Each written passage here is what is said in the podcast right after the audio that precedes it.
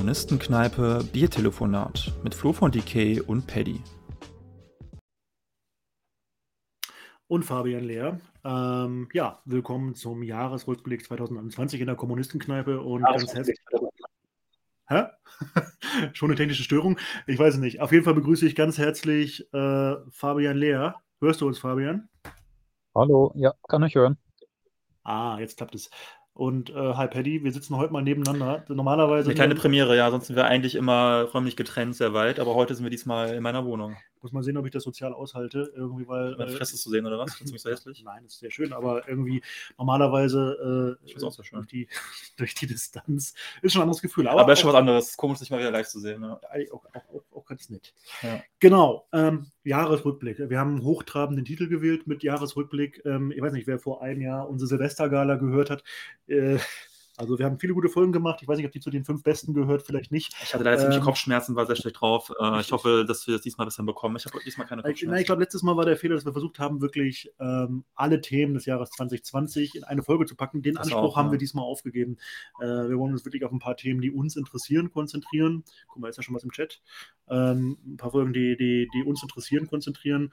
Und ähm, hi, moin, guten Abend, guten Abend. Moin, Allende. Ähm, Und äh, den kennen wir jetzt. Ähm, und werden wir mal gucken, wie weit wir kommen. Wenn ihr Themen habt, die euch interessieren, könnt ihr sie gerne in die Kommentare schreiben und dann gucken wir, ob sie aufgreifen. Als allererstes äh, würde ich mich aber gerne bei den Genossen und äh, Freunden von neunundneunzig zu eins bedanken, denn die haben uns technisch heute wirklich krass supportet. Vor allem Nadim, ja. Nadim, ja, Grüße an dich. Ähm, sehr, sehr cool. Ähm, Also das hat uns sehr geholfen. Was uns jetzt nicht gelungen ist, dass wir gleichzeitig live streamen, das hat technische Gründe, aber Fabian Lehr wird sein, äh, wird dieses Gespräch äh, nach, der, nach dem Livestream hier oder morgen spätestens, denke ich mal, ja, ja. auch auf seinem YouTube-Channel ähm, posten. Genau, ja. Ja, genau, wir haben uns ein bisschen überlegt, äh, wie wir jetzt irgendwie so einen roten Faden ähm, herstellen. Ne? Also wir haben jetzt Vielleicht erstmal Prost, Paddy, ne? Ja, erstmal äh, natürlich, klar. Genau, Prost, und Prost. Auch, auch, auch, auch auf äh, Fabian. Und Prost mit euch allen natürlich zusammen, die gerade äh, dabei sind. Ne? Mhm. Falls ihr auch gerade Bier trinkt, ich weiß es nicht, aber... Äh, geh an die Genossen in Babelsberg und Nürnberg. Boah, das hat immer so, so, so einen tollen, tollen Instagram-Charakter irgendwie, ne? So einen, Kennst du die, äh, oder? Nein, kenn ich. Achso, okay. Aber ich freue mich, dass die reden, Linke wenig drüber. Fabian soll sich Dogecoin kaufen. Ja, bin ich Also ich glaube, das ist ein... Aber ich bin der Linker. Was sagst du, Fabi? Fabian? Das gibt es in Babelsberg. Mhm. Was es da gibt, weiß ich nicht. Da, da, da, da grüßen sich nur Leute. Was gibt es denn zu Bier bei euch heute zu trinken? Wir wollen es nicht voll, zu folkloristisch machen. Wir trinken eine gute Marke aus Polen. So viel kann ich verraten. Ja, genau. Sehr, sehr, sehr, sehr edel und trocken. So, Wagenknecht. Okay, ich würde sagen, wir fangen erstmal ein bisschen strukturiert an. Ähm, und habe ich gefragt, was ist das Charakteristische, was ist das charakteristischste, prägendste Thema zwanzig einundzwanzig? Eigentlich müsste man sagen, ja leider genau wie im letzten Jahr, ähm, Corona. Aber es wird zur Sprache kommen, aber wir dachten vielleicht, weil es eh gerade jeden auf den Sack geht, dass wir vielleicht nicht direkt mit Corona beginnen, sondern erstmal mit einem anderen Thema, was auch noch naheliegend ist. Naja gut, naheliegend ist natürlich das Thema äh, Ampelkoalition, eine neue Regierung. Ähm, wir haben jetzt gerade eine übrigens aufgenommene Folge mit äh, einer Genossin von der S A V und jemand vom kommunistischen Aufbau, wo ich die Frage gestellt habe, also das kommt nicht. Ähm, genau, im Januar, ist es eigentlich also überhaupt Jahr. wichtig aus kommunistischer Sicht, welche bürgerliche Partei regiert? Also vorher hatten wir eine Konstellation, eine sehr lange Konstellation zwischen C D U und S P D. Und jetzt haben wir die Ampelkoalition und da würde ich vielleicht mal äh, als erstes die Frage an dich richten, Fabian. Ähm, das ist ja ein äh, einschneidendes Ereignis äh, dieses Jahr. Also Regierungswechsel in eine neue Konstellation. Ändert sich da grundlegend was? Naja, ich glaube nicht, dass durch die Ampelkoalition sich etwas grundlegend ändert, aber dass wir eine Ampelkoalition haben, zeigt meines Erachtens einen gewissen Shift in der politischen Einstellung der Bevölkerung an.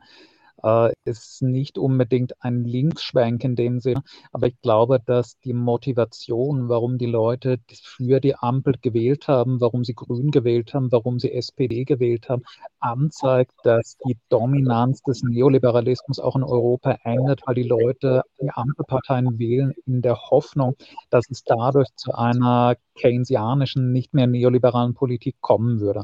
Wobei man natürlich auch berücksichtigen muss, der Hauptgrund, warum die Leute S P D gewählt haben, dürfte einfach gewesen sein, Armin Laschet zu verhindern. Ich glaube, es gibt fast niemanden, der tatsächlich Scholz gewählt hat, um einen Kanzler Scholz zu bekommen. Scholz ist gewählt worden, um zu verhindern, dass es einen Kanzler Laschet gibt. Was aber ein gemeinsames Charakteristikum aller sozialdemokratischen wie linksliberalen Regierungschefs der letzten Jahre ist. Man wählt Sozialdemokraten und Linksliberale nur noch, um einen verrückter werdenden rechten Rand nicht zu wählen. Amerikaner haben Biden gewählt, um nicht Trump zu bekommen. In Frankreich haben Leute Macron gewählt, um nicht Le Pen zu kommen. In Deutschland mhm. haben Leute eben Scholz gewählt, um nicht Laschet zu bekommen. Also ist Olaf Scholz der, der deutsche Biden, oder was? Kann man das so sagen? In gewisser Hinsicht als soziales Phänomen, aber nicht politisch. Und das finde ich gerade das Interessante, dass eigentlich Scholz und überhaupt die Ampelkoalition sich gerade dadurch auszeichnen, dass sie sich gegen den linksliberal-sozialdemokratischen Mainstream in fast allen anderen europäischen Ländern stellen. Wenn man sieht, was in den U S A passiert, was in Frankreich passiert, dann ist es in der Corona-Krise ein Abgehen von der neoliberalen Politik der neunziger und zweitausender Jahre und dann Rückkehr zu keynesianischen Maßnahmen, massiven staatlichen Geld ausgeben. Das Programm von Scholz und Lindner dagegen ist ein Programm, das quasi der Politik des Goldstandards vor neunzehnhundertzehn entspricht, eisernes Sparen, um aus der Krise zu kommen durch Senkung der Staatsausgaben. Wir wollen jetzt tatsächlich diese schwarze Null verankern als einen Grundsatz ihrer Regierung. Das ist einfach eine Politik, die außer in Deutschland nur von der härtesten neoliberalen Rechten noch vertreten wird. Politisch ist eigentlich die Ampel eher das Gegenteil von beiden. Mhm. Naja, das fällt auf jeden Fall auf und äh, ich weiß nicht, irgendwie versuchen sie sich ja trotzdem als Fortschrittskoalition zu verkaufen mhm. und machen das fest an so ein paar gesellschaftspolitischen äh, Fragen, also Cannabis, Ey, Cannabis, Cannabis wird legal, immerhin, das ist die große Bu- Revolution. Bu- Bubatz für alle, ne? Bubatz wird legal, endlich. Genau. Ja. Das ist halt, Oder, ist halt ein das, was Macron in seinen ersten Jahren gemacht hat, was die Ampel vertritt, ist ein klassischer Liberalismus im Stil der neunziger Jahre. Wir wollen eine gesellschaftspolitisch progressive Gesetzgebung mit gleichzeitig einer noch stärkeren Rückbau des Sozialstaates und einer stärkeren Belastung der Armen. Das ist das, womit Macron seine Regierung gestartet hat. Aber selbst ein neoliberaler Fanatiker wie Macron hat mittlerweile gecheckt, dass in einer dermaßen tiefen Krise das kein dauerhaftes Programm sein kann, dass man zu mehr oder weniger keynesianischen Maßnahmen zurückkehren muss. Das heißt, die Ampelkoalition hinkt quasi Biden oder Macron um drei, vier Jahre hinterher. Mhm. Aber ist deine These sozusagen, dass die Ampelkoalition auch ähm, aufgrund eines äußeren Drucks heraus auch, sage ich mal, eher zu keynesianischen Positionen neigen wird? Also, dass sich, dass sich da auch dahin entwickeln wird? Oder... Ich gehe stark davon aus, aber was in den nächsten Monaten und ein, zwei, drei Jahren spannend wird, ob in der deutschen polit- bürgerlichen Politik die dort verankerte fanatische Inflationsangst überwiegt oder die Einsicht darin, dass man aus einer strukturell so tiefen Krise anders als mit Staatsausgaben nicht rauskommt. Ich glaube schon, dass auch Deutschland in den nächsten ein, zwei, drei Jahren der Laden ökonomisch um die Ohren fliegen wird, man sehen wird, dass man auf das Niveau von zweitausendneunzehn ohne massive Staatsinterventionen nicht wieder zurückkommen kann. Gleichzeitig aber auch die Angst vor einem Ausufern der Inflation immer stärker wird, die ja überhaupt eine fixe Wahnvorstellung in der deutschen politischen Schicht überhaupt ist seit Jahren.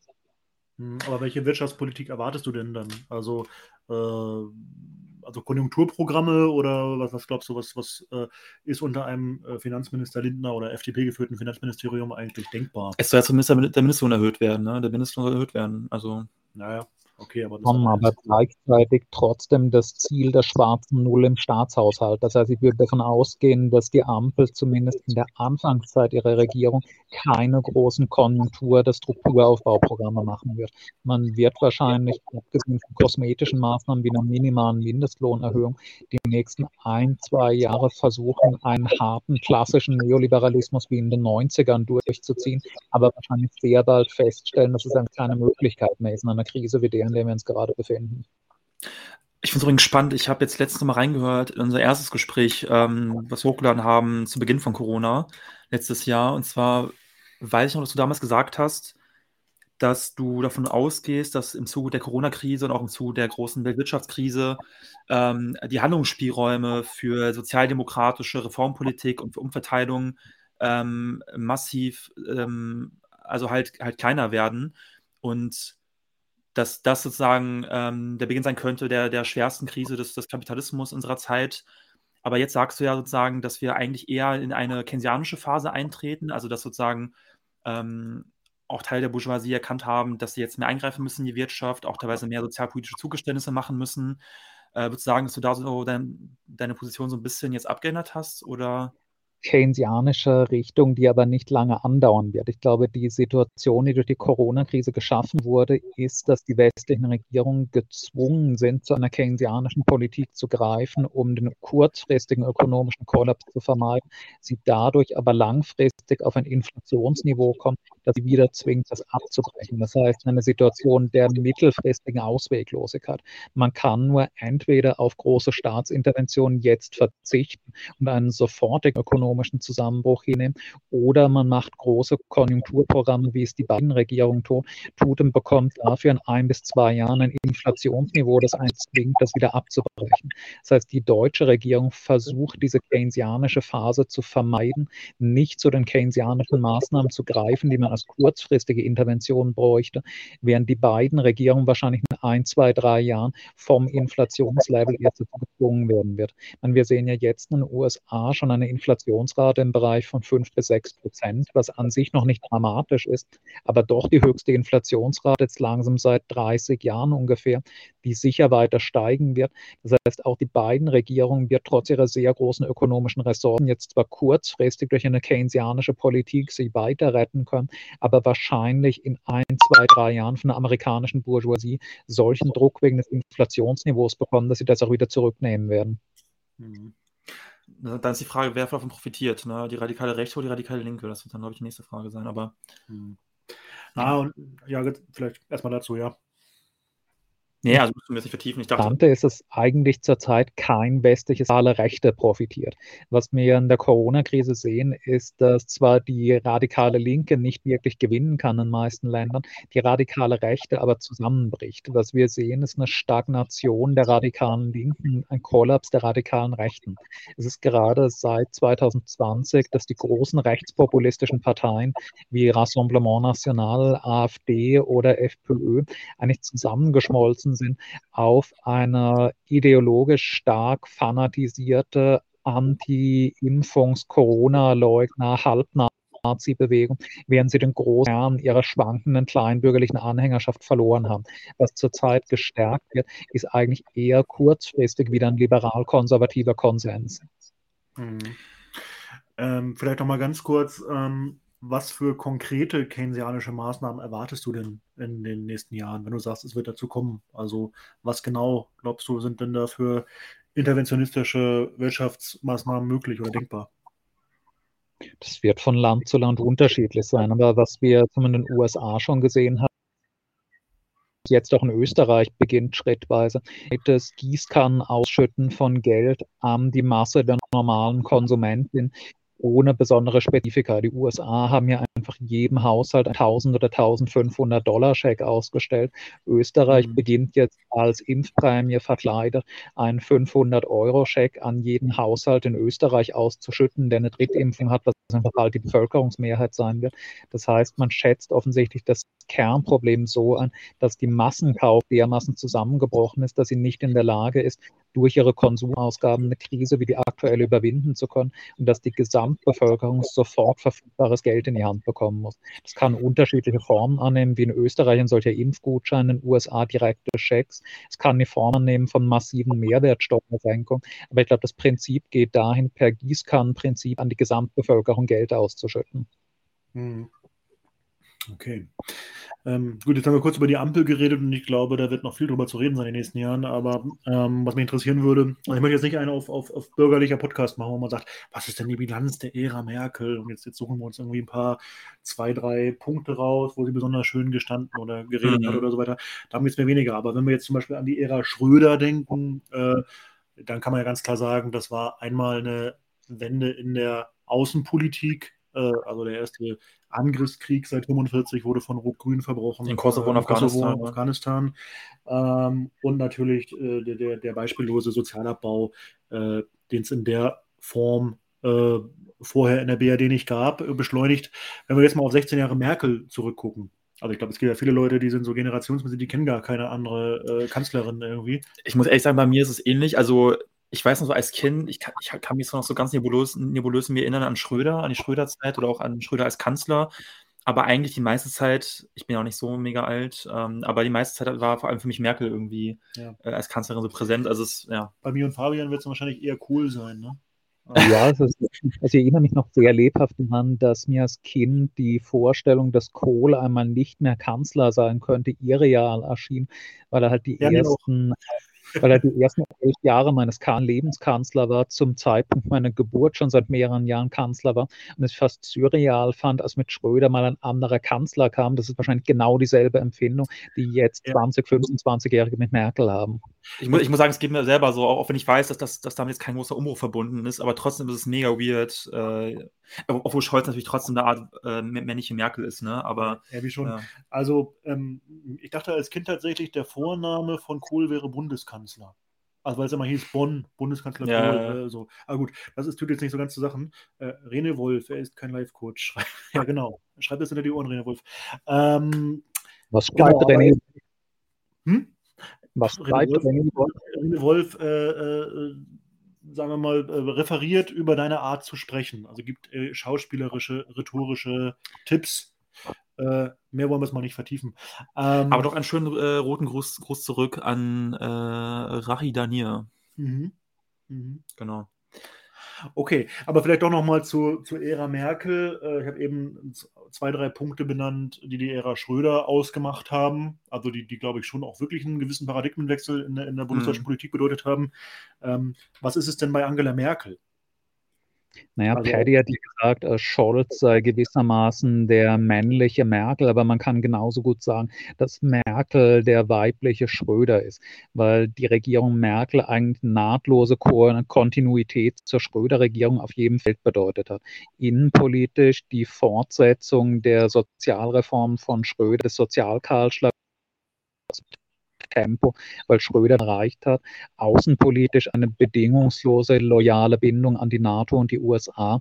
Die Regierung Merkel ist eigentlich eine sechzehnjährige Regierung gewesen, des Durchwurstelns ohne irgendwelche Veränderungen gegenüber der Schröder-Ära, weil die Sozialdemokratie der C D U bereits die Aufgabe abgenommen hat, den Neo, die neoliberale Transformation durchzuführen, die CDUler der neunziger Jahre haben wollten. Das ist eigentlich das Lustige, was man sowohl in Frankreich mit Mitterrand als auch in Deutschland mit Merkel oder auch in Großbritannien mit Blair sieht, dass die neue Generation der Sozialdemokratie der späten neunziger und frühen zweitausender Jahre für die Konservativen alles erledigt hat, was deren Kernanliegen waren, sodass die Konservativen danach eigentlich nichts mehr zu tun hatten. Merkel hat eigentlich nur noch sechzehn Jahre lang das verwaltet, was Schröder für die deutsche Bourgeoisie erkämpft hat, ohne dass noch viel zu verändern war. Mir würde eigentlich kein Punkt einfallen, wo die politische Ausrichtung der B R D zwanzig zwanzig dramatisch anders gewesen wäre als zweitausendfünf unter Schröder.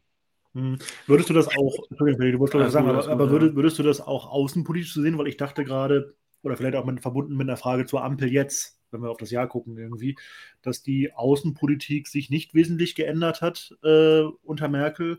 Und äh, falls du das so siehst, dass sich das nicht wesentlich geändert hat, wie siehst du es jetzt? Weil ich habe das Gefühl, dass mit, äh, oder den Eindruck, äh, kann man auch begründen, dass äh, unter der Regie von Annalena Baerbock schon eine Transatlantikerin jetzt im Außenministerium sitzt, die mhm. einen deutlich konfrontativeren, eher äh, ja, U S-hörigen Kurs, die Frage wäre jetzt, was ist jetzt die Alternative? Andere Frage irgendwie so mhm. verfolgt. Das sieht man im Ukraine-Konflikt, am Tonfall gegenüber Russland und, und China.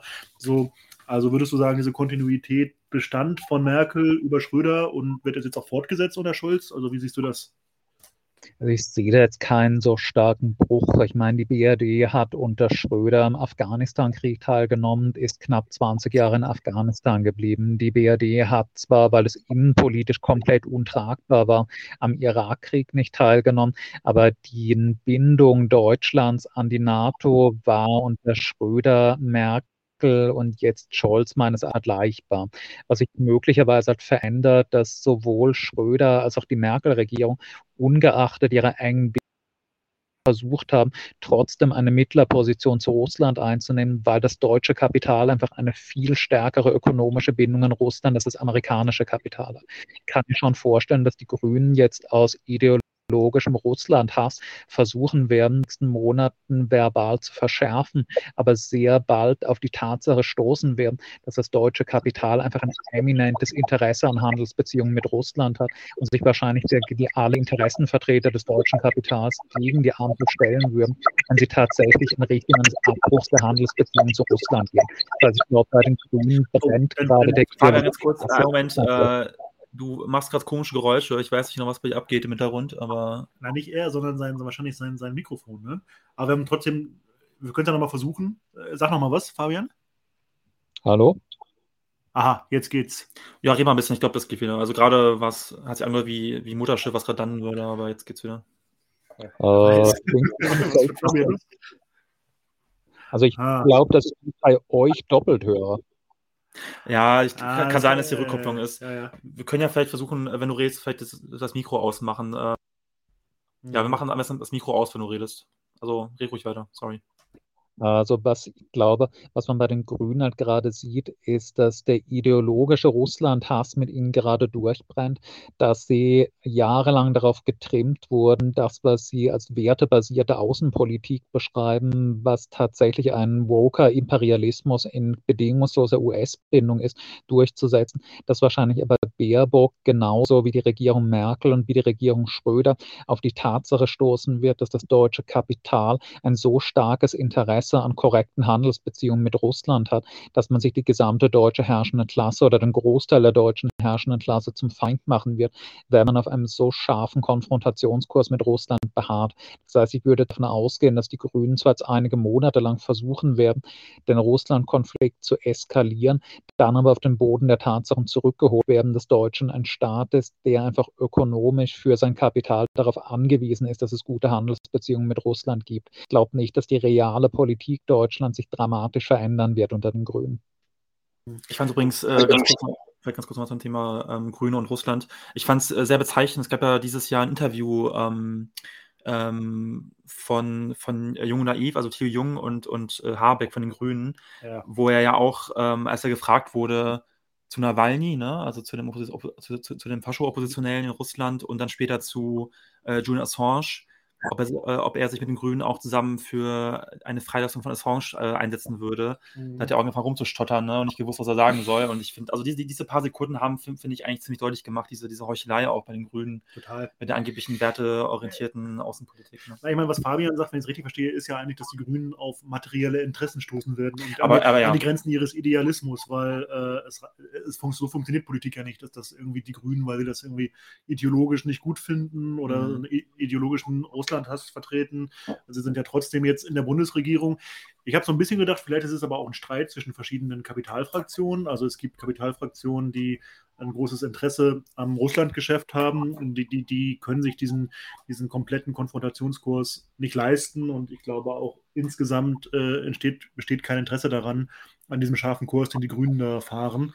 Ähm, aber ähm, Könnte ja sein, dass es einen Konflikt gibt innerhalb der Bundesregierung. Das war das, was ich die letzten Wochen gedacht habe, dass ja. die Grünen einfach eine andere Fraktion vielleicht vertreten des Kapitals, die nicht so ein großes Interesse an, an äh, diesen Geschäften haben. Also sie wollen ja auch Nord Stream zwei verhindern. Das ist mhm. ja eigentlich eher im Interesse von, vom U S-Kapital oder Teilen des U S-Kapitals. Es kann ja sein, dass sich so ein Streit da abbildet. Ich weiß nicht, wie du das siehst, Fabian.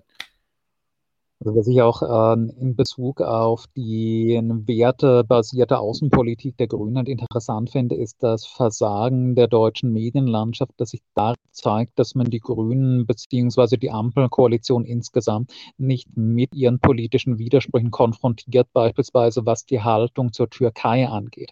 Dass man die Grünen nach wie vor nicht damit konfrontiert, dass sie den Diktator Erdogan hofieren, schweigen zu den Massakern in Kurdistan, schweigen zu Erdogans Unterstützung des dschihadistischen Terrorismus in Syrien und gleichzeitig sich als die Wahr europäischer Werte in der Ukraine darstellen, indem sie eine mehr und mehr zum Rechtsradikalismus tendierende, nazifreundliche Regierung in Kiew unterstützen und das ist eine wertebasierte Außenpolitik verkaufen. Ich warte immer noch vergeblich darauf, dass irgendein Großmedium Baerbock und die Grünen mit dem Widerspruch ihrer Haltung zu Russland und der Türkei konfrontiert.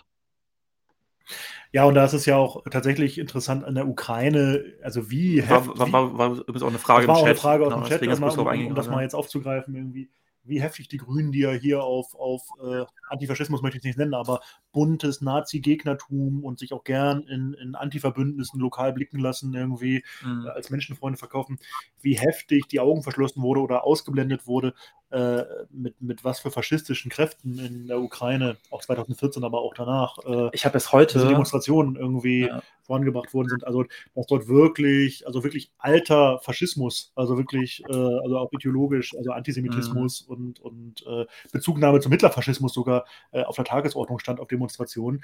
Und mit diesem Widerspruch hat in der Tat die Grünen keiner konfrontiert und ich glaube, dass es auch den meisten Wählerinnen nicht so ganz bekannt ist. Mhm. Ja. Ich habe jetzt übrigens heute einen Beitrag gesehen, das war von der, von der britischen Link, äh, linksliberalen Zeitung The Guardian. Ähm, da ging es um dieses, ich glaube, das ist so ein Neonazi-Bataillon, was halt irgendwie auch auf der Seite der ukrainischen Armee kämpft. Das Azov-Bataillon. Ich glaube, Azov oder Azanov-Bataillon, genau. Mhm.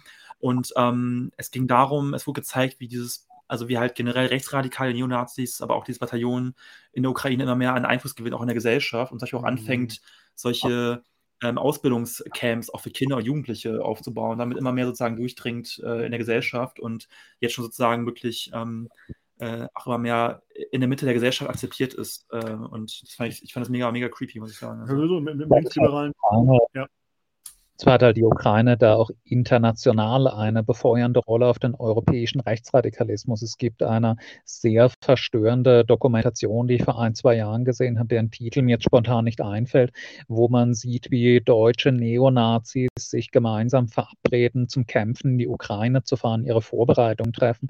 Die gesamte europäische radikale Rechte, sofern sie nicht ausgesprochen russophil ist, was es natürlich auch gibt, betrachtet halt gerade die Ukrainer als ein inspirierendes Beispiel. Es gibt halt eine gewisse Trennung innerhalb der radikalen Rechten zwischen denen, denen die Sympathie mit den ukrainischen Faschisten wichtiger ist und denen, die, denen die Gegnerschaft gegen die NATO und die U S A wichtiger ist und deswegen russophil und Putin-Fans sind. Aber insgesamt ist das, was in der Ukraine seit zwanzig vierzehn passiert ist, ein inspirierendes inspirierendes und ermutigendes Signal für den gesamten europäischen Rechtsradikalismus. Und das ist halt interessant, dass die Grünen da insofern konsequent sind, dass sie die äußerste Rechte indirekt nicht nur in der Ukraine unterstützen, sondern auch durch ihr Stillschweigen gegenüber Erdogan, der der Schutzherr des islamistischen Terrorismus in Syrien ist. Das heißt, de facto ist die wertebasierte deutsch-europäische Außenpolitik eine Politik, die in jeder Konfliktregion der Erde gerade die äußerste militante Rechte unterstützt. Ja. ja, ganz interessant zu den Grünen, weil sie, weil sie auch in den Kommentaren gerade erwähnt werden. Ich habe, ähm, es gab, glaube ich, mal eine Studie des Soziologen Heidmeier, kennst du vielleicht irgendwie? Der macht, der, macht, der macht viel so, so Elitenforschung, aber auch... Hartmann, auch, du meinst Hartmann, Hartmann, du meinst Michael Hartmann, den kenne ich. Hartmann, Hartmann ist, äh, der ist ein sehr bekannter Elitensoziologe. Ich, ich weiß nicht, ob ich was Falsches sage, kann man auch Fakten gegenschätzen, erschecken, falls es jemand anders war oder ich liefere das nach oder so. Wo, egal, ähm, egal. Wo, ja. Auf jeden Fall gibt es Hinweise darauf, dass auch äh, neben diesen ganzen außenpolitisch wirklich hanebüchenden äh, Positionen, die es auch in der grünen Wählerschaft und auch in der Partei gibt, ist ja nicht so, dass die Basis das jetzt irgendwie anders sieht oder was da immer behauptet wird, ne? Mhm. Ähm, so, dass auch die Verachtung von, von Armen, also armen Menschen oder sozial Schwachen, äh, bei der grünen Wählerschicht mit am weitesten verbreitet ist. Also man, äh, gut, mittlerweile weiß ich, die Grünen haben jetzt irgendwie, wie viele Leute gewählt? fünfzehn Prozent oder, oder siebzehn, achtzehn? Das mhm. kann man nicht mehr so hinblickend sagen, also nicht, nicht mehr so ganz sagen, aber dass die Kernwählerschaft mhm. der Grünen äh, wirklich äh, eine ist, die auch solche Positionen vertritt. Also man sollte sich da, glaube ich, wirklich von Projektionen mal ein bisschen frei machen.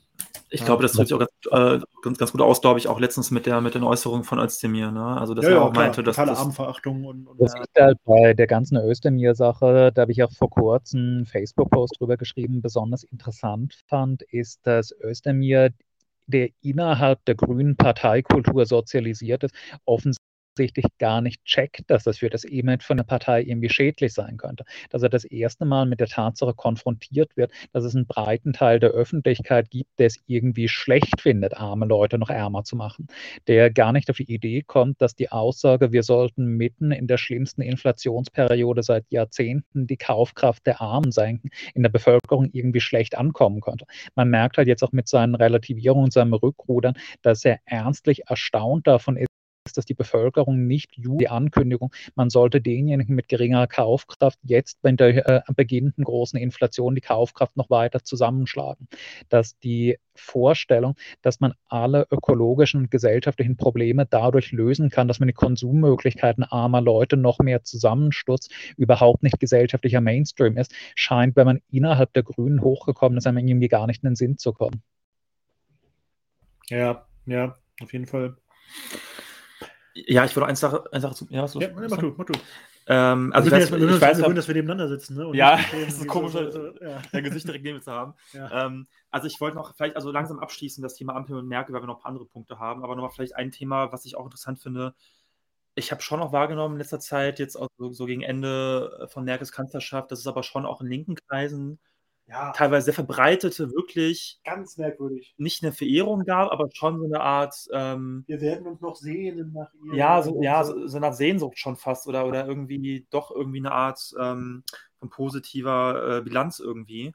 Und, und das fand ich echt, das fand ich wirklich ziemlich cringe, also ziemlich, ich fand's äh, ziemlich sehr schlimm. Ich fand es auch sehr befremdlich, weil selbst wenn man, also dann den Leuten habe ich so, da muss man gar nicht revolutionär argumentieren, sondern ich habe dann mhm. mal gesagt, ja, also ist das Land denn ein friedlicheres geworden oder ein sozialeres oder ein ökologischeres? Dass man so ganz platt, plakativ an die Sache rangeht, mhm. da musst du eigentlich alle diese Fragen mit Nein beantworten. Und dieser Personenkult um Merkel hat vielleicht dann wirklich was mit der Person zu tun ähm, und, und einer, einer Psycho- Psychologisierung auch, von Politik ich, ich oder auch, so. Ja. Also, ähm, und weil sie eine Frau ist, ne? Vielleicht deswegen auch dann so Partei. Wobei das Interessante bei dieser Merkel-Nostalgie ist, dass Merkel nicht einmal dafür bewundert wird, dass unter der Kanzlerschaft Merkel irgendetwas besser geworden wäre, sondern der Grund für die Bewunderung darin liegt, dass es unter Merkel nicht dramatisch schlechter geworden ist. Der Anspruch irgendwie so tief gesunken ist, dass nach den Erfahrungen mit der Schröder-Ära oder außerhalb Deutschlands mit der Mitterrand-Ära, der Blair-Ära, man es schon als ein Triumph betrachtet, wenn fünf, zehn oder fünfzehn Jahre lang die Lebensbedingungen der arbeitenden Klasse in einem Land nicht dramatisch und ins Auge stechend noch schlimmer werden. Das Zweite ist halt, dass Merkel dafür bewundert wird, dass sie ein Gegenpol gegen das ist, was Liberale jeder Couleur als den Populismus und den Radikalismus betrachten, die ausgewogene bürgerliche Mitte, das heißt die Verteidigung des Status quo gegen den Populismus. Aber ich glaube deswegen auch, dass die Merkel-Nostalgie kein breites Massenphänomen ist. Das ist ein Phänomen unter liberalen Akademikerinnen, die gerade angesichts der Massenmobilisierung der Rechten jetzt eine Corona-Krise.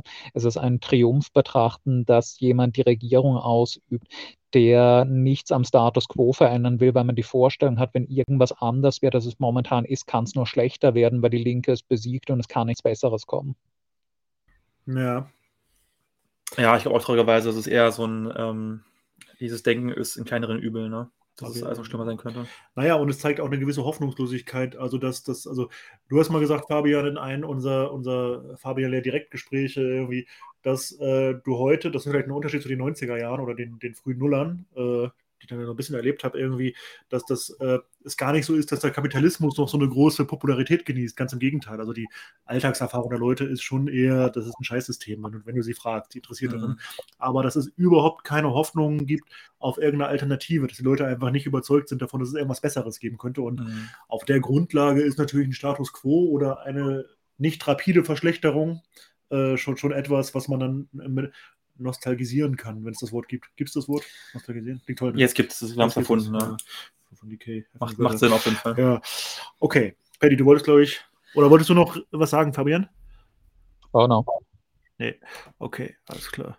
Ja, genau, ich würde sagen, dass wir langsam vielleicht mal das, diesen Block mal ab, abhaken, also Merkel und, äh, und die Ampelkoalition, mal vielleicht, vielleicht zum Thema drauf. kommen, was auch, ähm, ja, wo wir nicht rumkommen irgendwie, ne, was halt ständig präsent ist. Also ich habe Paddy begrüßt, bin ja gerade bei mir reingekommen und gesagt, ich bin übrigens getestet. Allein sowas, ne? Also das, hat, das ist, hat, hat, man hat sich schon so dran gewöhnt. Ja, Corona. Ja, ja. Corona, genau.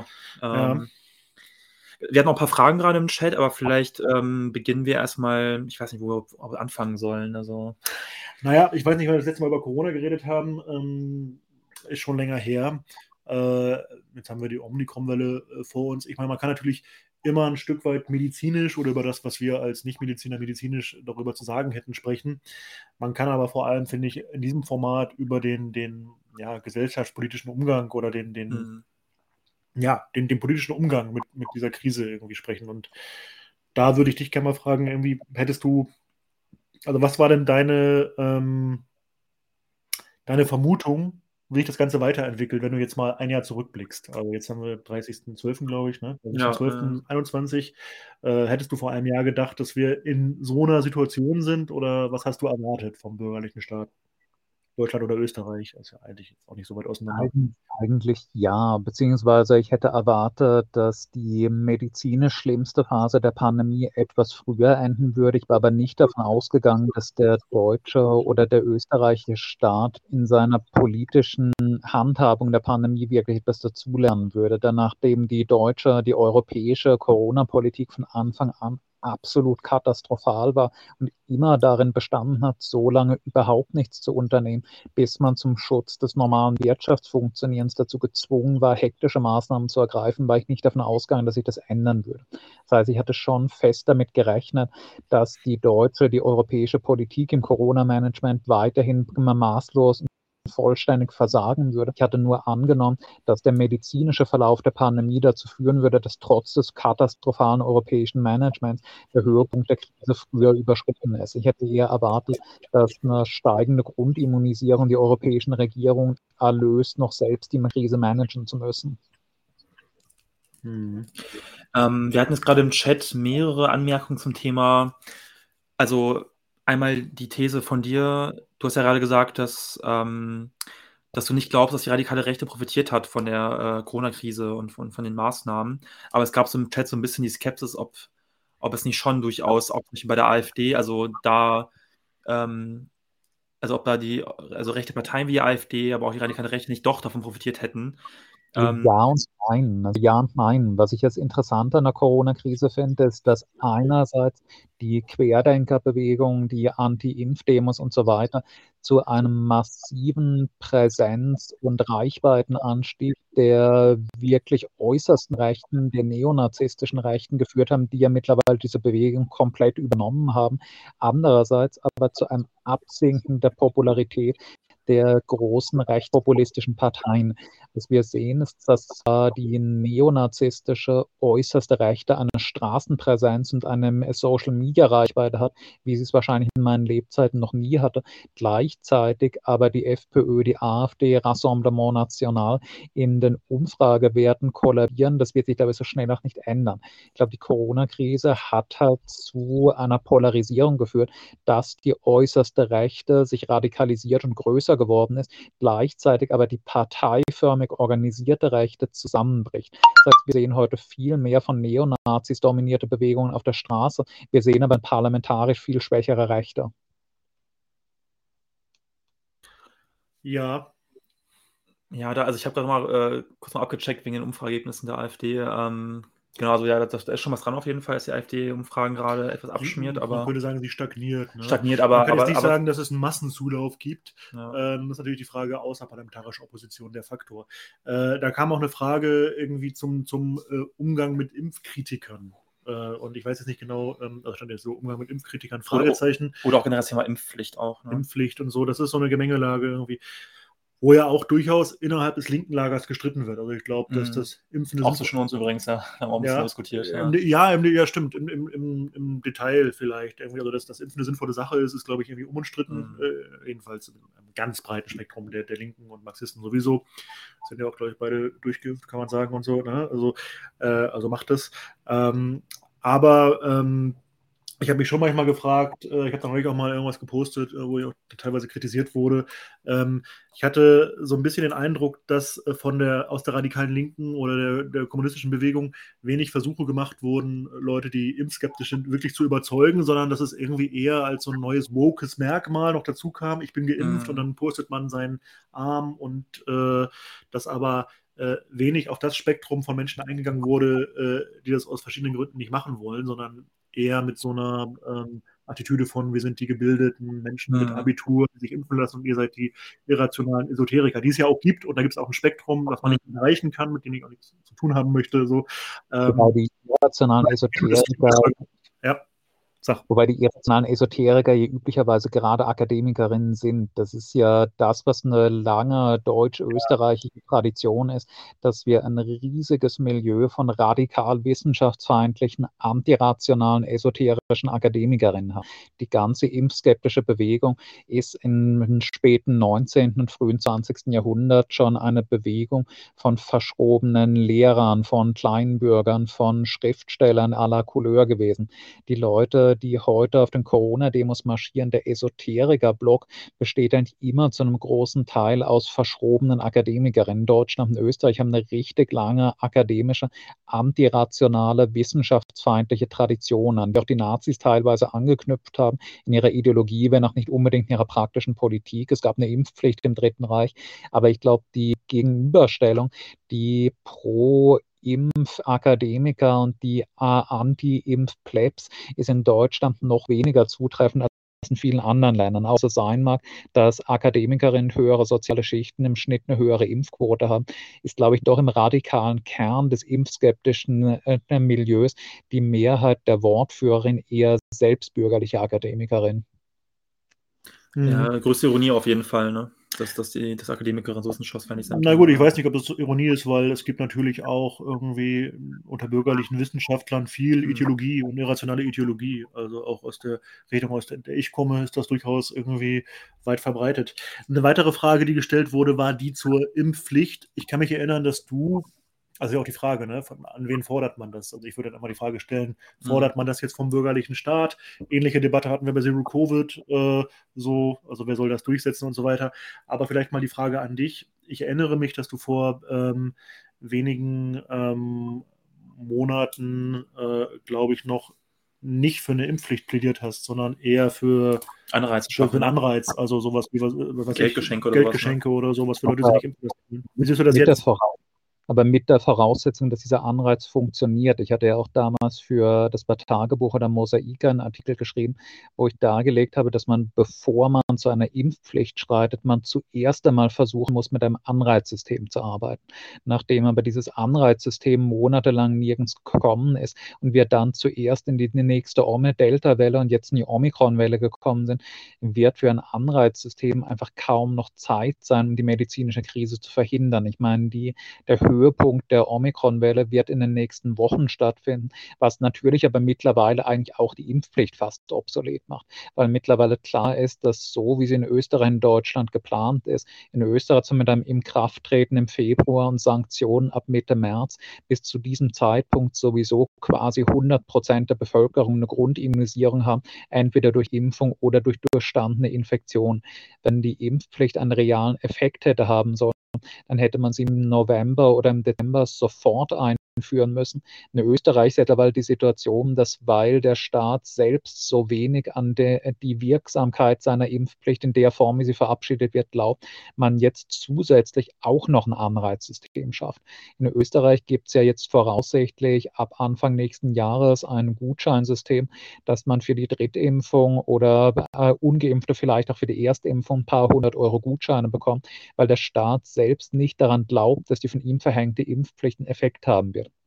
Das heißt, wenn man eine Impfpflicht will, hätte sie eigentlich schon vor Monaten stattfinden müssen und nicht so, wie es in Österreich stattfindet, dass man ein Vierteljahr wartet, bis es mal kontrolliert wird und dann mit einer geringen Geldbuße belegt wird. Es ist klar, dass die Impfpflicht, wie sie jetzt in Österreich eingeführt wird oder in Deutschland diskutiert wird, nichts mehr ändern wird. Aber ich wäre der Situation halt für eine reale Impfpflicht, die wirklich zur Impfquote von hundert Prozent innerhalb von Wochen führt, fürchte aber, dass mittlerweile durch die Nachlässigkeit der deutschen, der österreichischen Regierung es eigentlich schon zu spät dafür geworden ist. Also um es kurz zu machen, ähm, du glaubst, dass also jetzt unter den aktuellen Verhältnissen eine, Impf-, also eine allgemeine Impfpflicht äh, wenig Sinn macht, einfach aufgrund der... Ich finde, der es, also ich finde gut, dass sie besteht, aber ich fürchte, dass in der Form, wie sie jetzt umgesetzt, keine reale Wirkung mehr entfalten wird. Es gab übrigens äh, in den Kommentaren auch die Frage von äh, Genosse Allende, ob denn wirklich alle Demogänger von diesen Querdenker-Demos alles Nazis sind. Also ich kann jetzt von meiner Sicht aus sagen, Natürlich nicht, das haben wir auch nicht gesagt, also dass alle Leute, die auf diese, auf diese Demos gehen, automatisch, äh, automatisch Faschos sind oder Nazis sind. Nationalsozialisten oder was ist jetzt gemeint?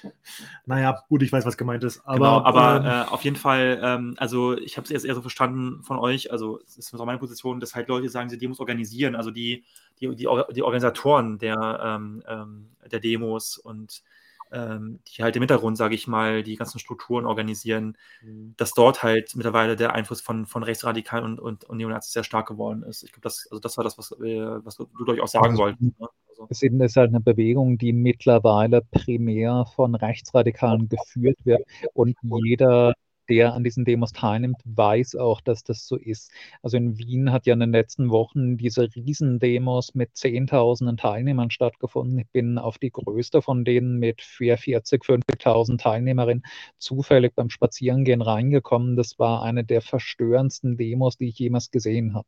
Mit einem riesigen Esoteriker-Block von Leuten, die Tambourins schlagen, singen und Mantras beten, gefolgt von äh, fundamentalistischen Christinnen mit Riesenkreuzen, Ikonen und Jesusbildern, dahinter wieder richtige Nazis mit äh, Dritte Reichssymbolik. Leute, die auf diese Demos gehen, auch wenn sie selbst keine Nazis sind, wissen, dass sie auf eine nazi-dominierte Demo gehen und heißen das gut, beziehungsweise haben zumindest kein Problem damit. Das heißt, es sind Demos, deren Teilnehmerinnen zwar nicht zu hundert Prozent Nazis sind, deren Teilnehmerinnen aber zu hundert Prozent Leute sind, die mit Nazis kein sonderliches Problem haben. Ja. Also du bist da zufällig irgendwie reingeraten, hast du gesagt? Oder wie kam es jetzt mal dazu? Also, ich bin lustigerweise gerade von der Drittimpfung zurückgefahren, bin schon ein paar ah. Stationen früher ausgestiegen, bin in Wien rausgekommen, habe dann halt diesen endlosen Demozug vor mir gesehen, bin auch so eine Viertelstunde, zwanzig Minuten stehen geblieben, habe aber kein Ende des Demozugs gesehen. Das war schon immer ein verstörendes und deprimierendes Erlebnis, dass die größte Demo, die ich in Wien in den letzten fünf bis zehn Jahren gesehen habe, eine rechtsradikale Demo ist. Ja, wäre nicht lustig gewesen. Also wir waren ja im Sommer bei dir in Wien, wenn wir zusammen mal uns eine Demo angeschaut hätten. Ich habe das Gefühl, dass es in Österreich auch noch etwas krassere Ausmaße angenommen hat. Wobei die letzten Wochen äh, gab es auch in Hamburg zum Beispiel, wo ich das nicht erwartet hätte. Auch in Düsseldorf hier bei uns gab es auch, Demos, auch sehr große Demos. Wo ich mich schon gefragt habe, das geht doch jetzt wirklich über das, also allein zahlenmäßig über mhm. das, das ähm, Spektrum dessen, was man vorher an Querdenkern hatte, hinaus.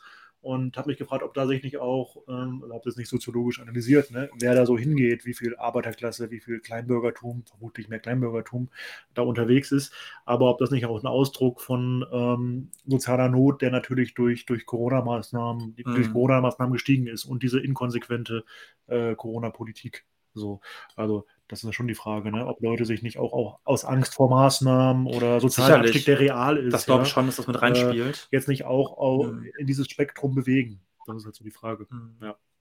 Also Aber auf, halt, sorry. Also in, also in Österreich habe ich halt auch den Eindruck, dass die Vereinnahmung der Bewegung durch die FPÖ tendenziell noch stärker ist, als es in Deutschland durch die AfD der Fall ist. Also die AfD ist natürlich auch in Deutschland die Impfgegnern pro Querdenkerpartei, aber in Österreich sind mittlerweile die Querdenker-Demos eigentlich fast FPÖ-Parteiveranstaltungen. Also bei den letzten Großdemos in Wien haben große FPÖ-Blogs mit FPÖ-Parteiemblem stattgefunden, hat Kickel äh, eine Rede gehalten vor zehntausenden Leuten, wie überhaupt die FPÖ die Gelegenheit genutzt hat, den Imageverlust nach dem Ausscheiden aus der Koalition in Österreich zu versuchen zu kompensieren, indem man sich als die radikale Querdenkerpartei positioniert, aber auch nur mit mäßigem Erfolg. Das hat halt dazu geführt, dass jetzt die riesige Mehrheit der Querdenker halt FPÖ-Anhänger sind, aber bisher nicht dazu, dass die Umfrageergebnisse der FPÖ wesentlich besser geworden sind. Was halt wieder dafür spricht, dass halt auch in Österreich die Corona-Krise einerseits zu einer Stärkung der radikalen Rechten auf der Straße geführt hat, aber tendenziell eher zu einer Schwächung der parlamentarischen Rechten. Ähm, was würdest du denn sagen, was sind denn jetzt die eigentlich notwendigen Forderungen oder agitatorisch sinnvollen Parolen, die wir als Marxisten voranbringen sollten, also äh, die auch Chance dazu hätten, irgendwie bei, bei in der Breite irgendwie anzukommen. Also ich weiß, die Frage ist immer ein bisschen illusionär, weil da könnte man jetzt über die Parteifrage reden und wer soll das fordern, aber trotzdem muss man immer darüber sprechen, was sind die Forderungen, äh, die Kampagnen, die wir jetzt eigentlich machen müssten.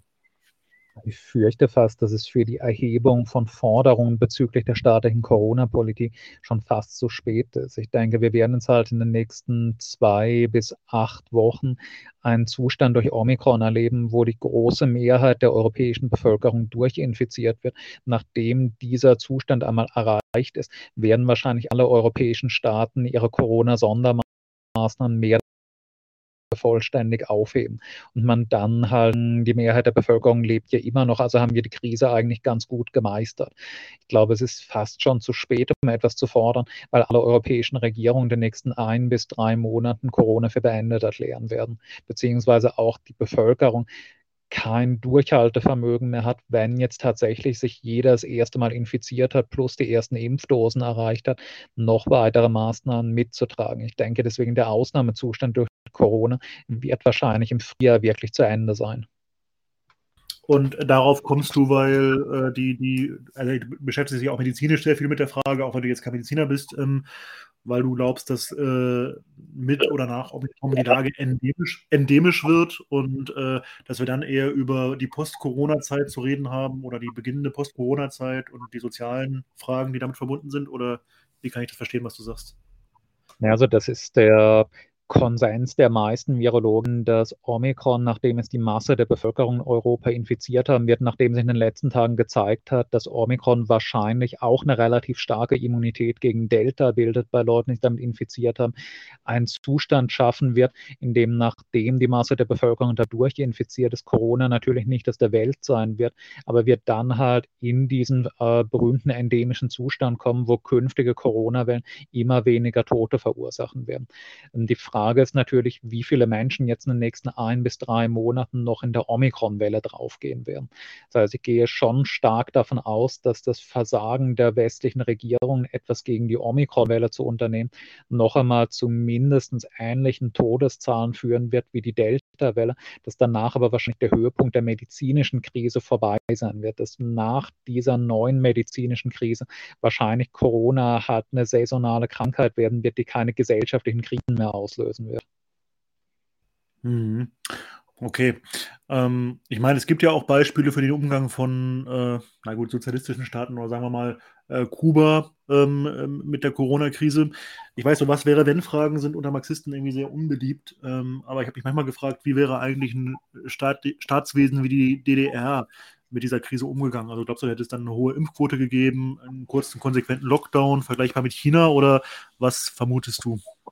Also es gibt ein sehr schönes Beispiel dafür, wie die Sowjetunion in den sechziger und siebziger Jahren mit lokalen äh, Epidemieausbrüchen aus, umgegangen ist, die gedroht haben, zu einer nationalen Seuche zu werden. Ich glaube, das waren in den sechziger, siebziger Jahren, wo es einen sehr schönen Jacobin-Artikel gibt, meine ich, ist das, wo, glaube ich, ein Pockenausbruch stattgefunden hat in einer Provinz der Sowjetunion in den sechziger Jahren und die Sowjetunion sofort auf eine Weise reagiert hat, wie heute China in Wuhan zwanzig zwanzig. Das heißt, sofort die gesamte Region einen harten Lockdown stellen, die gesamte Bevölkerung innerhalb von Tagen zwangsweise durchimpfen und einen Zustand schaffen, in dem dieser äh, Krankheitsherd sofort ausgetreten wird, bevor er sich ausbreiten kann. Das heißt, ich denke, eine sozialistische Regierung hätte niemals eine Situation zugelassen, in der die ersten lokalen Corona-Ausbrüche zu einer verheerenden Pandemie hätten werden können. Ich glaube, ein sozialistischer Staat beziehungsweise eine sozialistisch geordnete Welt müssten keine dauerhafte Corona-Politik entwickeln, weil Corona eine Sache von ein paar Wochen gewesen wäre, wie es in China der Fall war. Wenn alle Staaten der Erde Anfang zwanzig zwanzig die Politik verfolgt hätten, die China in Wuhan gefahren hätte, dann wäre Corona seit Mitte zwanzig zwanzig, seit Frühjahr zwanzig zwanzig überhaupt kein Thema mehr. Es ist gerade ein Charakteristikum der kapitalistischen Staaten, dass sie gesundheitspolitische Maßnahmen erst in dem Moment ergreifen, wo die Kacke schon so am Dampfen ist, dass man von einem akuten Zusammenbruch des Wirtschaftslebens fürchten muss. Es schaffen kapitalistische Staaten einfach nicht, in gesundheitspolitischen Fragen präventiv zu handeln, bevor man zum Handeln gezwungen wird durch eine schon akut gewordene Wirtschaftskrise. Okay, das war alles ein bisschen deprimierend vielleicht. Ähm, deswegen würde ich sagen, dass wir mal jetzt etwas... Wo, wo bleibt denn das Positive, Paddy? Genau, wo ist das Positive, ja. Flo? Ja. Ja, ähm, deswegen würde ich sagen, wir kommen mal vielleicht zum Thema linke Hoffnungen oder irgendwie Hoffnungsschimmer, die wir sehen, ähm, abseits der ganzen, ganzen negativen Umstände, die wir erleben, so auch mit Corona. Ähm, und da gab es ja auch schon einiges. Also, echt? Ja, also ein paar, paar, oder? Also, okay, vielleicht nicht einiges, aber es gab, es gab, es gab ein paar kleine Hoffnungsschimmer. Du hast ja recht, man so, ja. Ne? Das, egal. Ja, ich ja. würde erst noch mal anfangen. Na gut. Genau. Ähm, ja, vielleicht angefangen jetzt vor kurzem mit, ähm, mit der Wahl des neuen äh, Präsidenten in Chile. Äh, Boric, glaube ich, heißt er, oder Boric, ne? Hm. Ähm, klar, kein Marxist, kein Revolutionär, kein Kommunist, aber immerhin doch äh, der Sieg eines, ich würde sagen, eher linken Sozialdemokraten hm. in Chile und damit auch die Hoffnung, dass, ähm, dass zum Beispiel in Chile halt der Neoliberalismus, der in Chile, sage ich mal, geboren wurde, dort äh, hoffentlich auch ähm, äh, begraben wird. So sagt er. Sagt er zumindest, genau. Mhm. Ich meine, klar, es ist noch früh, ne, noch sehr früh, irgendwie vielleicht auch zu früh, um jetzt noch irgendwie abschließend zu urteilen, ähm, was dabei rumkommt.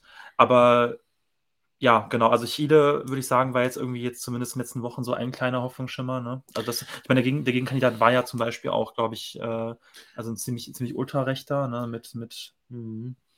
Ja. Also ich glaube, ähm, das macht schon einen Unterschied für die, für die Menschen dort, ob jetzt ein Hardcore-neoliberaler Präsident regiert oder jemand, der eher einem linksreformistischen Lager zugeordnet ist. Man muss ja sagen, dass das auch die Kommunistische Partei dort äh, den Kandidaten unterstützt hat.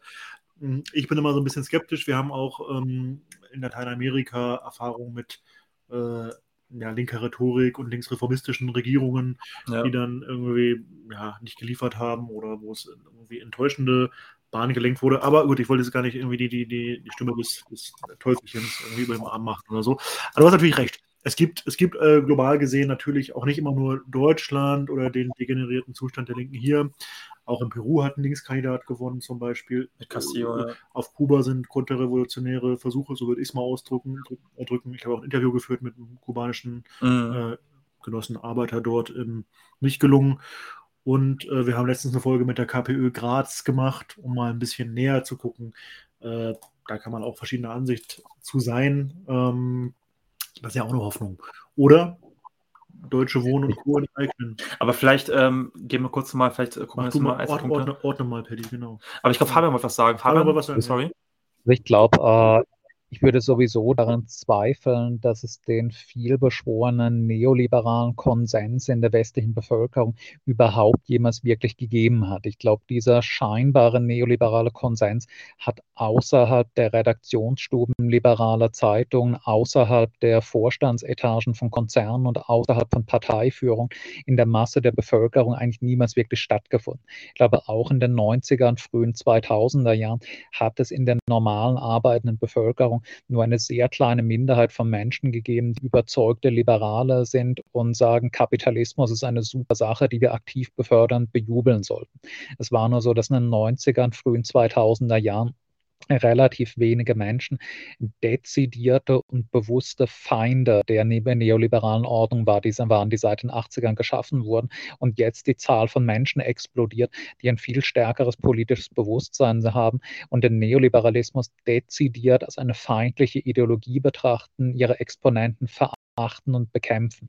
Aber wir haben jetzt halt einen Punkt erreicht, wo die Masse der Bevölkerung nicht achselzuckend den Neoliberalismus hinnimmt, sondern ihn überwunden hat geistig. Gar nicht mehr auf die Idee kommt, dass man das gut finden könnte. Die Masse der Bevölkerung Kapitalismus und erst recht Neoliberalismus nur noch als Schimpfwörter betrachtet.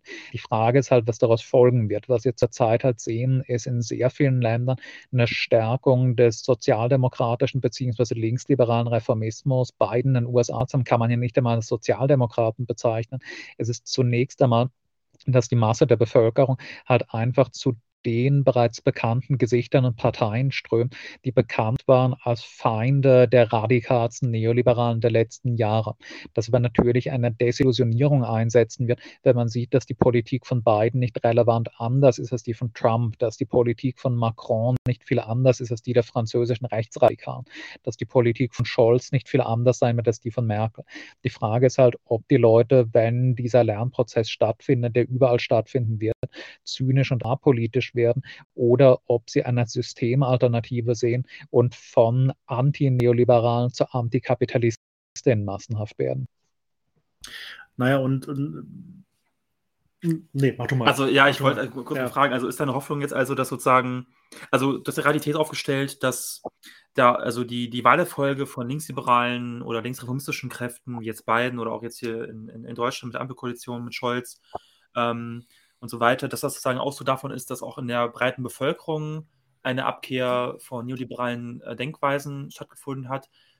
Aber hast du die Hoffnung, dass sozusagen aus der Enttäuschung über diese gewählten, eher linksliberalen Kräfte für uns eine Chance sein könnte, für Kommunisten und für Marxistinnen, also wirklich für Revolutionäre? Ja, weil, weil ein Schub, es könnte ja auch dazu führen, wir haben jetzt Griechenland zum Beispiel. Es könnte ja auch zum Gegenteil führen, dass, dass das eigentlich eher ähm, ja, eine große Desillusion für das Linksgelesene, über das Linksgelesene, sage ich mal, herrscht und äh, sich eher eine, eine, ein Fenster für die Rechte wieder öffnet oder für... für in den U S A gar, zum Beispiel oder ist für gar nichts krass zerstritten. Also in den U S A, also, also nach, nach, dem, nach der Wahl von Biden ist die äh, Linke, die radikale Linke in den U S A mega zerstritten und ich sehe das Beispiel jetzt nicht unbedingt, leider, traurigerweise, ähm, äh, irgendwie Aufstieg von... von vielversprechenden, ernstzunehmenden, ernstzunehmenden linksradikalen Kräften.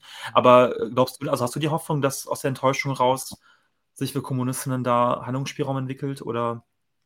Sicher. Ich meine, ihr habt jetzt auch schon selbst eine Folge gedreht mit äh, Vertretern von der KPÖ Steiermark, die jetzt meines Erachtens auch keine revolutionär-kommunistische Partei ist, aber wesentlich links von den linken Sozialdemokratinnen der letzten Jahre steht. Es kommt nicht darauf an, die Leute davon zu überzeugen, dass Neoliberalismus scheiße ist. Diese Position teilt sowieso schon fast jeder. Es geht darum, die Leute zu überzeugen, dass es eine linke Kraft jenseits der Sozialdemokratie gibt, die die Möglichkeit hat, siegen zu können. Das kann auf kommunalpolitischer Ebene eine in Graz seit langem etablierte Kraft wie die KPÖ sein. Es geht darum, ob man es auf regionaler, nationaler Ebene schafft, den Leuten vermitteln, dass eine kommunistische Bewegung gewinnen kann. Ich glaube, die Leute haben kein Problem mit den Zielen der Kommunisten. Das finden fast alle super. Man muss die Leute nur davon überzeugen, dass man auch die Möglichkeit hat, dieses Programm umzusetzen, zu gewinnen. Die Leute glauben nicht, dass die Kommunistinnen schlecht sind, dass sie politisch etwas Falsches vertreten. Die Leute glauben, dass die Kommunistinnen Versager sind, die zu unterstützen nichts bringt. Und das muss geändert werden.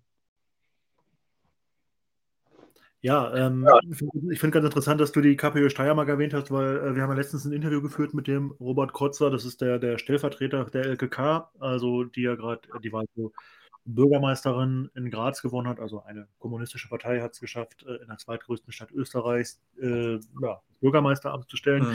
Äh, es gab aber auch eine Menge linke Kritik an ihr und mit dieser linken Kritik haben wir L K K auch, äh, nicht L K K, sondern Robert Kotzer, Kotzer. Äh, auch konfrontiert. Hast du die Folge eigentlich gehört? Äh, noch nicht. Ja, äh, aber unabhängig davon ähm, würde mich schon interessieren, wie schätzt du das denn ein? Also du hast gesagt eben, das ist eine ähm, Formation links von der linken Sozialdemokratie. Woran würdest du das denn, denn festmachen? Oder was glaubst du, was drückt sich aus in, in äh, diesem Wahlergebnis? Mhm. So, ist das ein regionales Phänomen, was, was es nur dort gibt, aus ganz, ganz bestimmten Gründen, weil die halt so nett sind und irgendwie ein bisschen sozialere Politik machen in Graz? Oder drückt sich da auch eine Tendenz möglicherweise aus? Ich glaube, die Tatsache... Also ich glaube, die Tatsache, dass die KPÖ Steiermark es jetzt geschafft hat, in Graz die Stadtregierung zu stellen, ist natürlich ein Ausdruck von lokalen Faktoren, dass die KPÖ in der Stadt Graz und im Bundesland Steiermark überhaupt schon seit vielen Jahren eine sehr engagierte und erfolgreiche soziale Kommunalpolitik betrieben hat und Landespolitik betrieben hat. Ich glaube, dass umgekehrt der in der Steiermark durchaus dazu führen, durch größere Erfolge der Bundes-KPÖ gibt. Weil, wie ich ja eben in meiner Antwort an Paddy schon gesagt habe, glaube ich, dass das Problem, das die Leute mit Kommunistinnen haben, überhaupt nicht ist, dass sie ihr Programm ablehnen, sondern dass sie ihnen keine realen politischen Erfolge zutrauen. Wenn man jetzt aber auf kommunaler oder auf regionaler Ebene gesehen hat, dass Kommunistinnen in zumindest einem bescheidenen Rahmen gewinnen und tatsächliche politische Verbesserungen bringen können, dann tra- baut man ihnen zukünftig auch eher zu, dass sie das auf nationaler Ebene konnten. Nachdem man in einer Stadt wie Graz einmal die Stadtregierung errungen hat, traut man den Kommunisten viel eher zu, dass es sinnvoll sein könnte, sie auch auf nationaler Ebene zu unterstützen. Ich finde es deswegen ziemlich schade, dass in Österreich jetzt angesichts der aktuellen Regierungs Krise um den Kurzzeit es nicht zu Neuwahlen gekommen ist, weil ich für sehr realistisch gehalten hätte, dass bei Neuwahlen die KPÖ in den Nationalrat eingezogen wären, es erstmal seit sehr langer Zeit es wieder Kommunistinnen im österreichischen Parlament gäbe. Ich glaube, das ist etwas, das man durchaus verallgemeinern kann, dass überall dort Kommunistinnen auf einer begrenzten Ebene mal ihren, sie plötzlich auf nationaler Ebene einen viel größeren Erfolg erzielen können, weil sie einen Beweis gestellt haben, dass sie nicht einfach nur Theoretikerinnen sind, die über die Schlechtigkeit der Welt klagen, sondern es real etwas bringen könnte, sie zu unterstützen. Also ich glaube auch, dass die, dass der Sieg der KPÖ Graz, glaube ich, ähm, trotz aller Kritik eher, eher ähm, Kommunisten zugutekommt, also auch in Deutschland und in Österreich. Aber eine andere Frage an dich nochmal, Fabian. Ähm, da haben wir jetzt schon immer eine Stunde gequatscht, vielleicht kommen wir jetzt nochmal zum Schluss. Ich, ähm, mich würde interessieren, jetzt mal abseits von, von Chile, Peru und Graz, hast du dieses Jahr sonst noch irgendwo, egal ob in Österreich oder weltweit, noch, ähm, ich sag mal, linke Hoffnungsschimmer äh, linke Hoffnungsschimmer wahrgenommen, wo du irgendwie positiv anknüpfen könntest? Also gibt es da irgendwie Entwicklungen oder Ereignisse, wo du sagst, dass du da irgendwie Hoffnung draus schöpfst? Naja, ich glaube, dass durchaus auch in Deutschland und Österreich auf nationaler Ebene das Massenbewusstsein der Bevölkerung in den letzten Jahren nach links gewandert ist. Man, wir sehen einerseits, dass überall der Höhepunkt der rechtspopulistischen Parteien vorbei ist. Ich glaube, das geht zum Teil natürlich, wie wir vorhin schon besprochen haben, auf die Corona-Krise zurück. Es ist aber ein Phänomen, das, glaube ich, auch nach Abflauen der medizinischen Krise durch Corona bestehen bleiben wird. Es hat sich gezeigt, dass selbst unter günstigsten Rahmenbedingungen die rechtspopulistischen Parteien über ein Potenzial von zehn bis zwanzig Prozent nicht hinauskommen, dass sie überall, wo sie in reale Regierungsverantwortung kommen, sich bis auf die Knochen blamieren und dann wieder abstürzen, dass die Aussicht, die vor vielen Jahren noch viele Linksliberale vertreten haben, dass die Rechtspopulisten einfach die dominante Kraft im politischen Spektrum werden, komplett realitätsfern ist. Dass das Spektrum, das für den Rechtspopulismus anzusprechen ist, bereits ausgeschöpft ist und schon wieder überdehnt ist, während gleichzeitig die vorhin schon angesprochenen antineoliberalen bis antikapitalistischen Handlungen in der Bevölkerung eher am Boden gewinnen. Das sieht man jetzt sogar in der Corona-Krise, wo es allgemein als Skandal empfunden wird, dass Impfstoffe, dass Corona-Medikamente als eine kapitalistische Ware gehandelt werden und tausende Menschen verrecken, weil sie keinen patentfreien Impfstoff zur Verfügung gestellt bekommen. Ich glaube, die Corona-Krise ist sowohl das komplett gescheiterte medizinische Management der westlichen Regierung als auch die dadurch ausgelöste ökonomische Krise demonstrieren, der Masse der Bevölkerung noch stärker als vor zwei oder drei Jahren, dass es im bestehenden System keine Aussicht gibt, dass Europa aus der Stagnations- und Rezessionsperiode seit den achtziger Jahren hinauskommt. Ich habe durchaus den Eindruck, dass die deutsche, dass die österreichische Bevölkerung in den vorherrschenden Mentalitäten heute links steht als noch vor zwei bis drei. Was fehlt, ist nicht ein Linksschwenk der Mentalität der Bevölkerung. Was fehlt, ist eine politische Bewegung, die das aufgreifen kann, der man zutraut, dass sie auch tatsächlich siegen kann und etwas dagegen unternehmen kann. Okay, ja gut, das sind äh, vielleicht Perspektiven, mit denen sich arbeiten lässt. Wir werden sehen. Ähm, ich würde gern abschließend äh, nochmal sagen, also wir gucken natürlich auf ein weiteres Podcast-Jahr zurück. Ich glaube, im März gibt es uns zwei Jahre. Ne? Ähm, zwei Jahre schon, krass. krass, krass ja. Schnell, ja. Ich glaube, im, im, im letzten Jahr haben wir, im letzten halben Jahr haben wir so ein bisschen aus privaten Gründen auch stagniert, weil wir beruflich oder, oder ähm, ja, Ausbildungsmäßig. Bei mir auch Bachelorarbeit, Uni, Arbeit, gerade sehr viel los, aber viel zu, viel zu tun hatten. Ja. Ähm, ich glaube, wichtig ist nochmal der Hinweis, also wir freuen uns, dass wir eigentlich weiterhin permanent wachsen, besonders auf Spotify. Ähm, und wir sind ähm, offen für Vorschläge, also auch in Kommentaren oder wenn man uns direkt anschreibt, was ja viel vorkommt. Ähm, in, in Themen, für Themen, Formate, Themen, sonst was. Ja. Themenformate, sonst was, genau.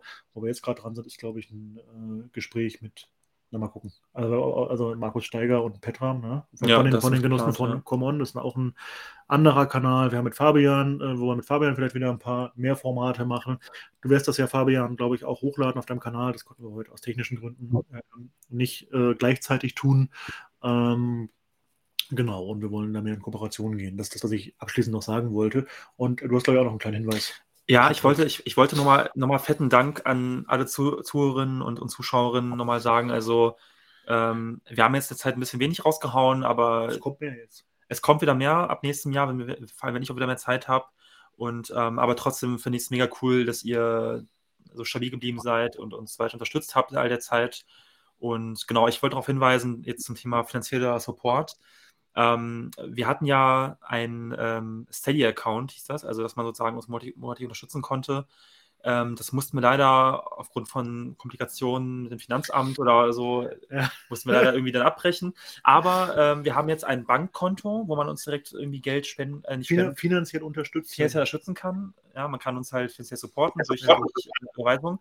Ähm, Das Bankkonto mit I B A N und so weiter findet ihr immer in der Beschreibung bei uns, äh, in allen Videos, ob jetzt YouTube oder Spotify oder auch ähm, auf unserem YouTube-Channel in der Beschreibung. Ähm, Da genau. Verkaufen wir Fabian bald mal ein Mikrofon, glaube ich. Ja, eigentlich war, war eigentlich ganz nett, ne? Ja. Äh, ja. Können wir machen eigentlich. Ja. Ähm, genau, und ihr könnt uns wie immer auch bei PayPal unterstützen, das ist immer, immer auch cool für uns und ähm, ich, ich sag's zwar nicht gerne, weil es immer so ausgelutscht klingt und immer so mega YouTuber-mäßig, aber uns, ab, uns zu abonnieren, zu teilen und zu liken ist auch immer sehr vorteilhaft für uns und ähm, ja, das war's auch von mir, vom Werbeblock. Und, ja, ich weiß gar nicht, das ist natürlich jetzt sehr ausleitend. Ich, ich könnte natürlich Fabian auch nochmal fragen, ob es noch etwas gibt, was irgendwie äh, nötig zu beackern wäre, zu, zu, zu äh, besprechen. Ich weiß nicht, ob das jetzt vollständig war. Wir haben uns dieses Jahr vorgenommen, nicht so, wie ich es am Anfang sagte, irgendwie jetzt einen, einen runden Jahresrückblick zu machen, wo wir jedes Thema ansprechen. Das geht auch nicht. Auch nicht. Weil das führt dazu, dass man irgendwie nichts richtig ja. bespricht und alles nur ein bisschen. Äh, aber vielleicht nochmal die Frage an dich, Fabian. Gibt es noch etwas, was, äh, wo du glaubst, es wäre wichtig, das, noch, das nochmal zu betrachten? Ich glaube, angesichts der Tatsache, dass ich gerade noch drei Prozent Akku habe, leider eher nicht. Ja, okay, das ist, das ist ein schönes Schlusswort. Ja, drei Prozent ich würd, Akku. Ich würde sagen, das macht das faktisch. Zitat des Jahres. Vielleicht Ladekabel sonst um zu Weihnachten. Naja, ähm, wir, wir spenden dir, äh, wir, wir finanzieren dir Ladekabel. Okay. Äh, es kommt nächste Woche, glaube ich, eine Folge raus zum Thema, was ist eigentlich das Thema? Äh, Bürger- Bundestagswahl, Bundestagswahl, Bundestagswahl, Ampelkoalition, generell nochmal Thema bürgerlicher Parlamentarismus. Ähm, Wahlen, ne, im, im Kapitalismus und so weiter. Genau, es ist auch, also es ist auch eine, eine Art Streit, nicht Streitdiskussion, aber schon eine Art, ähm, ja, es ist eine Debatte auf jeden Fall zwischen zwei Strömungen, äh, zwischen Marxismus. Zwei Strömungen, Marxismus kann man so sagen, genau. Und äh, ja, seid gespannt. Also ich ähm, bin dabei, es noch zu schneiden und nächste Woche kommt die neue Folge. Und es kommen noch ein paar bekanntere, interessante Gäste die nächsten Monate, da bin ich mir ganz sicher. Äh, genau. Ähm, bleibt uns eigentlich nur zu sagen, tschüss. Vielen ähm, Dank nochmal. Schönen Abend noch und Fabian lädt es auch noch hoch und äh, wir hören uns. Ja. Guten Rutsch. Guten Rutsch. Auf Wiedersehen. Ciao. Haut rein. Pa- ist raus.